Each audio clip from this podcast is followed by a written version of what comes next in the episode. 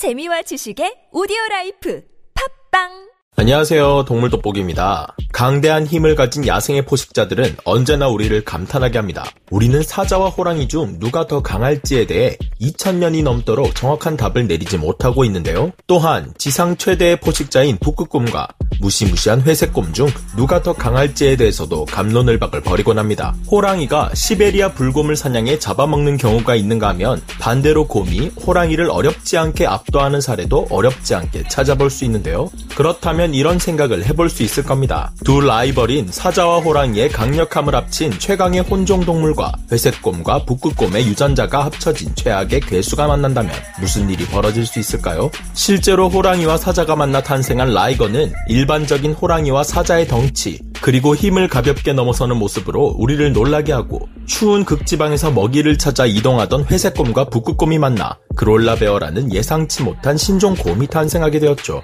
슈퍼 유전자라고 해야 할지 끔찍한 혼종이라고 해야 할지 모를 이 두 포식자가 만나 대결을 펼친다면 어떤 일이 벌어질까요? 오늘의 동물 돋보기 시작합니다. 동물 돋보기 줌 인.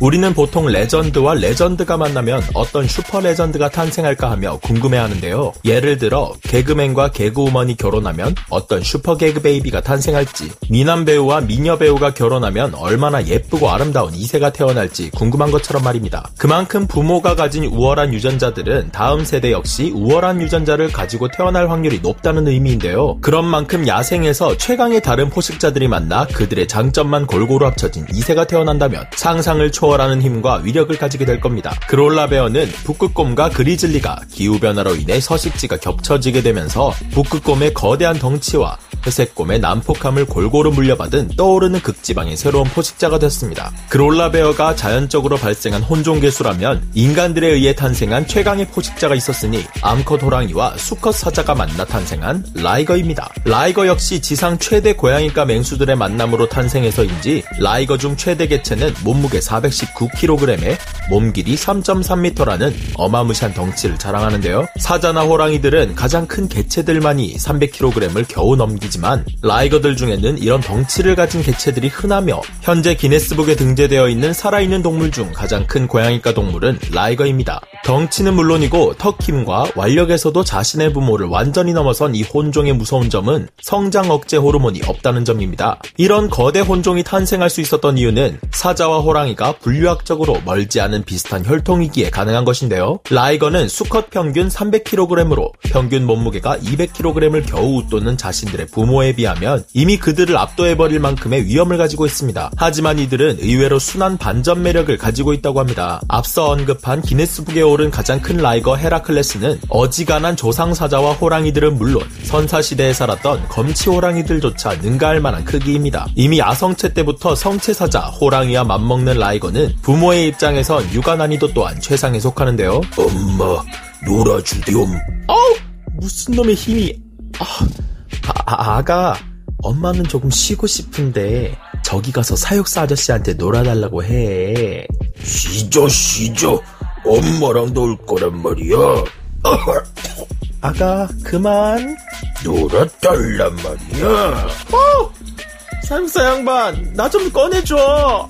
덩치는 커도 아직 아가인 라이거의 애교에 버거워하는 어미 호랑이의 모습은 자주 목격이 되곤 하는데요. 오은영 박사님이 와도 이 녀석을 컨트롤할 수 있을지 의문입니다. 큰 덩치를 유지하기 위해 섭취하는 식사량만 해도 어마무시한 이들이지만 다른 혼종들에 비해 순한 덕에 인기가 많은 라이거. 하지만 아무리 순해도 이 녀석은 역대 최대 호랑이와 사자를 능가하는 크기의 맹수이기에 감당이 안 됩니다. 또한 동물원은 파워 밸런스의 문제로 다른 동물들과 함께 라이거를 사파리에 방사하지는 않는다고 하는데요. 이미 사자와 호랑이에 비해 체중이 1.5배 이상 차이 나는 라이거이기에 아무리 강한 사자나 호랑이라 할지라도 이들을 상대하는 것은 무리가 있다고 합니다. 하지만 세상을 호령할 것 같은 이 라이거들에게도 치명적인 오류들은 존재했습니다. 첫 번째 오류는 이들의 큰 덩치에 있었는데 이 덩치에는 한 가지 비밀이 있었으니 성장 억제 호르몬이 없어 몸은 계속 커져만 가는데 이 커진 커진 덩치를 상대할 친구들이 없기에 이들은 운동 부족으로 비만이 될 확률이 커진다고 합니다. 결국 근육에 비해 많아진 지방은 인간들처럼 관절에 무리를 주며 그로 인해 민첩함의 대명사인 고양이과라는 타이틀이 무색하게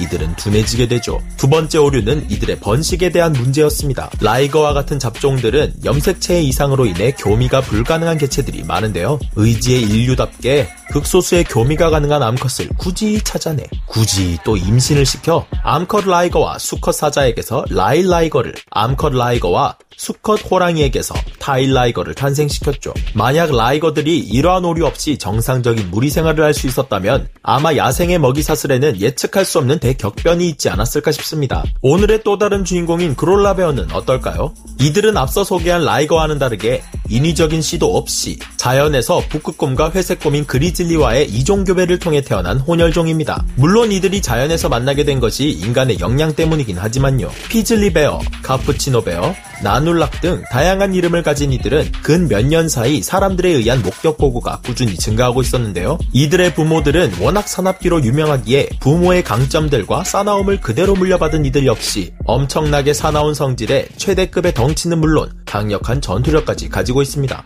북극곰은 곰 중에서 유일하게 잡식성이 아닌 육식을 주로 하는 포식자이기에 사냥에 특화된 형태의 치명적인 신체 구조를 가진 살상병기들이나 다름없는데요. 이들은 바다표범 같은 사냥감에 살점을 뜯어먹기에 적합한 주둥이를 가지고 있습니다. 반면 회색곰 그리즐리는 잡식성으로 딱딱한 열매를 깨먹는 데 적합한 튼튼한 두개골과 이 열매들을 분쇄하는 데 특화된 주둥이를 가지고 있는데요. 그롤라베어는 이 둘의 강점이 적절히 배합되어 튼튼한 두개골을 가지면서도 다른 동물들을 사냥해 찢어 발길 수 있는 무시무시한 주둥이를 가지고 태어났다고 합니다. 북극곰처럼 작으면서도 넓적한 머리에 긴 목, 동시에 그리즐리의 혹처럼 솟아오른 등을 가진 그롤라베어. 이들의 생활 방식은 북극곰에 가깝지만 덩치는 다른 곰들보다 크고 몸무게도 더 많이 나가는 편이라고 하는데요. 안타깝게도 북극곰의 수영 실력은 물려받지 못했다고 합니다. 이들의 탄생이 생태계의 입장에서 조금 곤란한 이유가 있었으니 라이거와 다르게 그롤라베어는 번식 능력을 가지고 있다는 점입니다.